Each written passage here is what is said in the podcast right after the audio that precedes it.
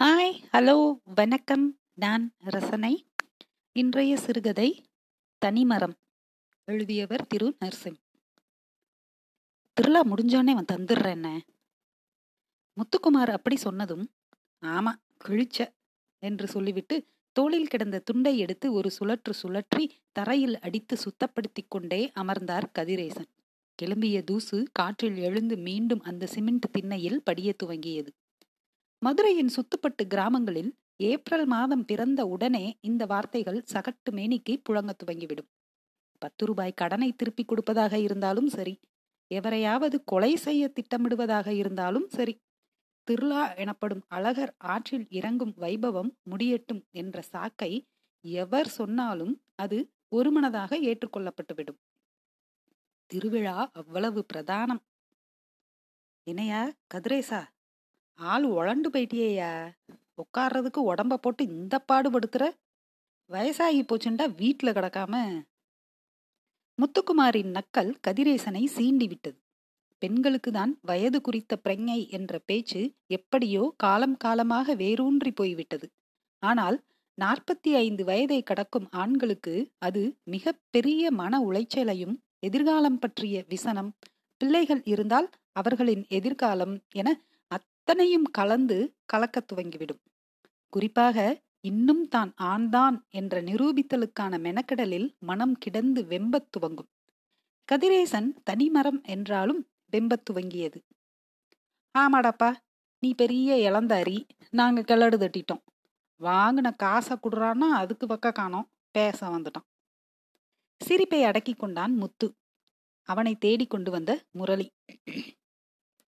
திருவிழாக்கு ட்ரெஸ் எடுக்க டவுனுக்குள்ளே போவோம்னு சொல்லிவிட்டு இங்கே வந்து இந்த ஆளு கூட வெட்டி பேச்சு பேசிக்கிட்டு இருக்க? என்றதும் அமர்ந்திருந்த கதிரேசன் தன் கையில் சுருட்டி இருந்த துண்டை எடுத்து அவனை அடித்துக்கொண்டே ஆறா வெட்டி பேச்சு பேசுறா? விளங்காத வயலை.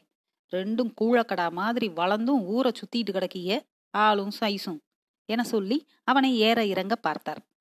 முரளி சட்டன குரலை பணிவாக்கி கொண்டு என்னானே மிளகாய கடிச்சிருக்கியா?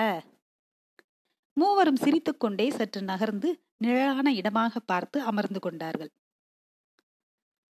அது களத்து மேடு. அதை அரவணைக்கும் விதமாய் இரு கிளைகள் கைகளை விரித்து வா என்று அழைக்கும் அன்னை போன்ற தோற்றத்தில் நிற்கும் ஆலமரம். அங்கிருந்து பார்த்தால் நெடுக வயல். அதன் முடியும் புள்ளியில் திருப்பரங்குன்ற மலையின் பக்கவாட்டு தோற்றம். வெகு குறைந்த மனித வாகன நடமாட்டம் இருக்கும் என்பதால் எங்கிருந்தோ கத்தும் பறவையின் குரல் காற்றில் வெகுநேரம் மிதக்கும். ரம்மியம்.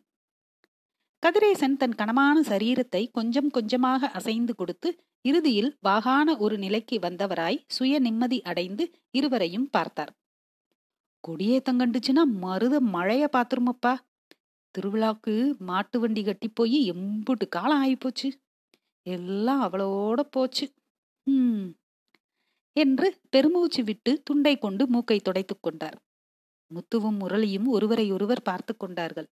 அவர்களுக்கு தெரியும் கதிரேசன் பேசும் மனநிலையில் இருக்கிறார் என்று. காரை வீடுகள் அரிதாக இருந்த காலத்தில் காரை வீட்டு கதிரேசன் என்று பெருமையுடன் இருந்தவர். பாலுக்கு பசு சல்லிக்கு காலை என வளர்த்தவர். யாரேனும் கடனாக கேட்டால் பணத்தை கொடுத்துவிட்டு விடாமல் கேட்டுக்கொண்டே இருப்பார். திருப்பி கொடுத்தால் இப்போ வேற ஏதாச்சும் இதுக்கு உபயோகம் இருந்தா வச்சுக்கப்பா அப்புறமா குடு என்று வாங்க மறுப்பார். ஆனால் மறுநாளிலிருந்தே ஆமா கிழிச்ச என்று ஆரம்பிப்பார். அவர் மனம் அறிந்தவர்கள் அவரின் மனம் போலவே நடத்துவார்கள். கதிரேசனுக்கு முதல் பிரச்சனை வயது ஏறியது. நெற்றியும் ஏறி உச்சியை அடைந்து விட்டதுதான். வழுக்கையை பற்றி யாராவது பேசிவிட்டால் துண்டை சுழற்றத் துவங்கிவிடும் அவர் கை. இரண்டாவது அவர் மனைவியின் இறப்பு. அவருடைய இருபத்தி ஐந்தாவது வயதில் ஓர் அழகர் திருநாளில் வந்த வெள்ளம் ஆற்றில் அடித்து கொண்டு போய்விட்டது அவர் மனைவியே. எவ்வளவு தேடியும் உடல் கிடைக்காத சோகமும் தாக்கி ஒருவித சந்நியாச வாழ்க்கைக்குள் புகுந்து விட்டார். அப்போதிருந்தே ஊருக்குள் கதிரேசனுக்கு என தனி பச்சாதாபம் கலந்த மரியாதை. குறிப்பாய் அவர் சொந்தங்களிலிருந்தே மறுமணத்திற்கு பெண்ணை கொடுக்க தயாராக இருந்தும் மனைவியின் பால் கொண்ட பிரியத்தாலோ அல்லது அவர் சொத்தின் மீதுதான் ஆசைப்பட்டு வருகிறார்கள் என்ற வெறுப்பாலோ இன்ன காரணம் என்று சொல்லாமல் மறுமணத்தை மறுத்துவிட்டவர். மனைவியின் ஆளுயர படத்தை வீட்டு பட்டாசாலையில் வைத்து அதற்கு வெள்ளிக்கிழமை தோறும் மாலையும் ஊதுபத்தியும் ஏற்றுவதற்கு காசு கொடுத்து ஒரு ஆளையும் அமர்த்தி இருந்தார் முரளி குரலை கனைத்து கொண்டே ஆரம்பித்தான். ஏனே எத்தனையோ வருஷமாயி போச்சு. விடுனே இந்தாட்டி எங்களோட திருவிழாக்கு வானே. அவனை முறைத்துவிட்டு சிரித்தார் கதிரேசன். அவரிடம் நெருக்கம் காரணமாக முத்துக்குமார் மட்டும் வாயா போயா? சில நேரங்களில் கதிரேசா? என அழைப்பதற்கு ஒன்றும் சொல்ல மாட்டார். அதனால் முத்து உரிமையாக கேட்டான். ஏ ரொம்ப பண்றியப்பா.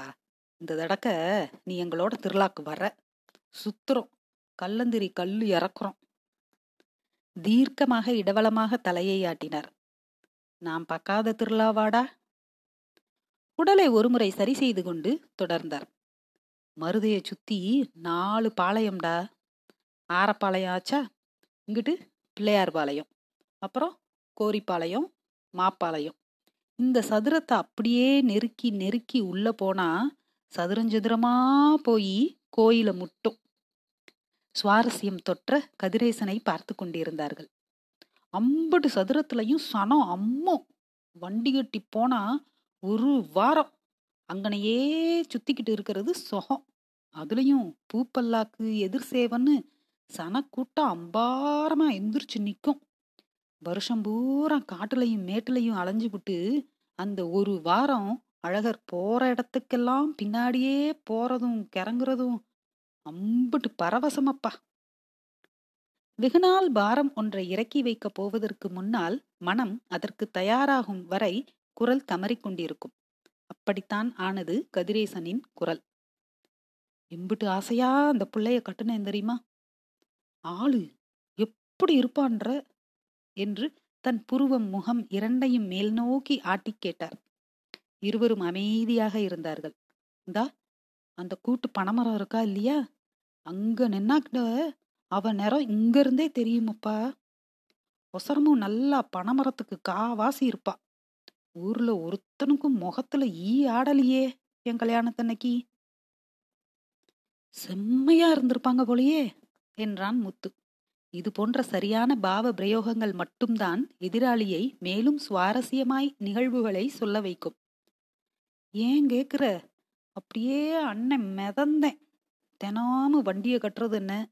மருதுக்குள்ள போய் பிரேமவிலாஸ் அல்வா என்ன? கோணார்கட சோறு என்னன்னு.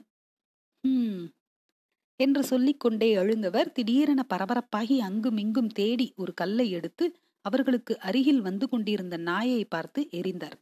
அது வாளை கால்களுக்குள் ஒடுக்கிக் கொண்டு அவரை முறைத்து கொண்டே ஓடியது. ஏன் அத போய் அடிக்கிற? அப்படி இல்லடா முத்து அது நம்மூர் நாய் இல்ல. வெளியூர் நாய்க்கு விசுவாசம் இருக்காதுரா வேலையை காட்டிப்படும். அந்த நாய் சற்று தள்ளி நின்று என்று உருமியது. சிறு பிள்ளை போல் மீண்டும் அதை விரட்டினார். ஓடிவிட்டது. தொடர்ந்தார். ஒரு தடவை அவளை அந்தா தெரியுது வாரு என கையை எட்ட காட்டினார். அவர் காட்டிய திசை மலை உச்சி. அந்த உச்சிக்கு கூட்டி போயிட்டேன் யானைப்பாதை வழியா. அங்கிருந்து சரவண பொய்கையை பார்த்துருக்கியா? தலை ராட்டன கணக்கா சும்மா சுர்றன்னு சுத்தும். அங்க கூட்டி போனேன். அந்த உச்சியையே பார்த்து கொண்டிருந்தார் சில நொடிகள். ஒருவேளை அவர் கண்களில் மனைவியும் அவரும் கைகோர்த்து அங்கு நிற்கும் பிம்பம் தென்பட்டு கொண்டிருக்கலாம். முருகன் கோயில் மலை உச்சியில இருக்கிற முஸ்லீம் கோயில் எம்பிட்டு குளுமையா இருக்கும் தெரியுமா? அதை தாண்டி போனா ஒரு சின்ன குளம் கணக்கா இருக்கும். அங்க செத்தவட உட்காருவோம்னு உட்கார்ந்தாளா இல்லையா? அந்த மலை உச்சிக்கும் கல்லுக்கும் குளுமைக்கும் அவ காது ஜிமிக்கிக்கும் அம்சம்னா அது அம்சம். குரல் முற்றிலுமாக அழுகைக்கு தயாரானது போல் ஆகிவிட்டிருந்தது. கட்டிக்கிட்டு வந்ததுல இருந்தே திருவிழாக்கு போகணும் எப்போ வருமோ வருமோன்னுகிட்டே இருந்தா. விதி யார விட்டுச்சு? மிடறு விழுங்கினான் முரளி. முத்து தலையாட்ட திருவிழா வந்துச்சு. ஊரே வெள்ளக்காடா மழை. சிம்மக்கல்லு பாலம் நிறைஞ்சு வடியுது. போனவளை சடக்குன்னு இழுத்துட்டு போயிருச்சு.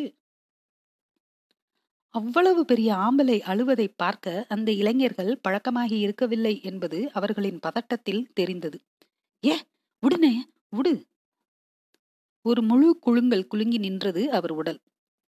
அப்பவே சட்டுப்புட்டுன்னு இன்னொரு கல்யாணத்தை பண்ணுவியா ஆம்பளை? இப்படி உட்காந்து அழுதுகிட்டு கிடக்க. சட்டன கையெடுத்து கும்பிட்டார். போதும்டாப்பா? போதும். இந்த முறை முத்துக்குமார் மிக நெகிழ்ச்சியாக அவரின் தோலை தொட்டு அழுத்தி இந்த தடவை வானே அழகரை பாரு தண்ணிய பாரு. தண்ணி பீச்சில் அப்படியே குளிர்ந்து போகும். வானே. வேணாம்டா அங்க என் கண்ணுல எதுவும் பற்றக்கூடாது. சொல்லிவிட்டு துண்டை உதறி தோளில் போட்டுக்கொண்டு நடந்தார். மனம் கனத்து போனது போல் இருவரும் சற்று நேரம் அமைதியாய் இருந்தார்கள். ஏண்டா காத்து கருப்பு அடிச்ச மாணிக்க இருக்க? முத்துக்குமாரின் அம்மா சொல்லிக்கொண்டே தட்டை வைக்கவும் சோறு வேணாம்மா என்றான். அரைப்படி சோத்த ஈவு இறக்கம் இல்லாம திம்ப என்னடா வவுத்துக்கு நோவு வந்துச்சு இன்னைக்கு? படபடவென கேட்டு சிரித்துக்கொண்டே அவன் அருகில் வந்தாள். கதிரேசன் அண்ணனை களத்து மேட்டில் பார்த்தேன். திருவிழாக்கு வாயான்னு கூப்பிட்டது தப்பா போச்சு. பாவம்.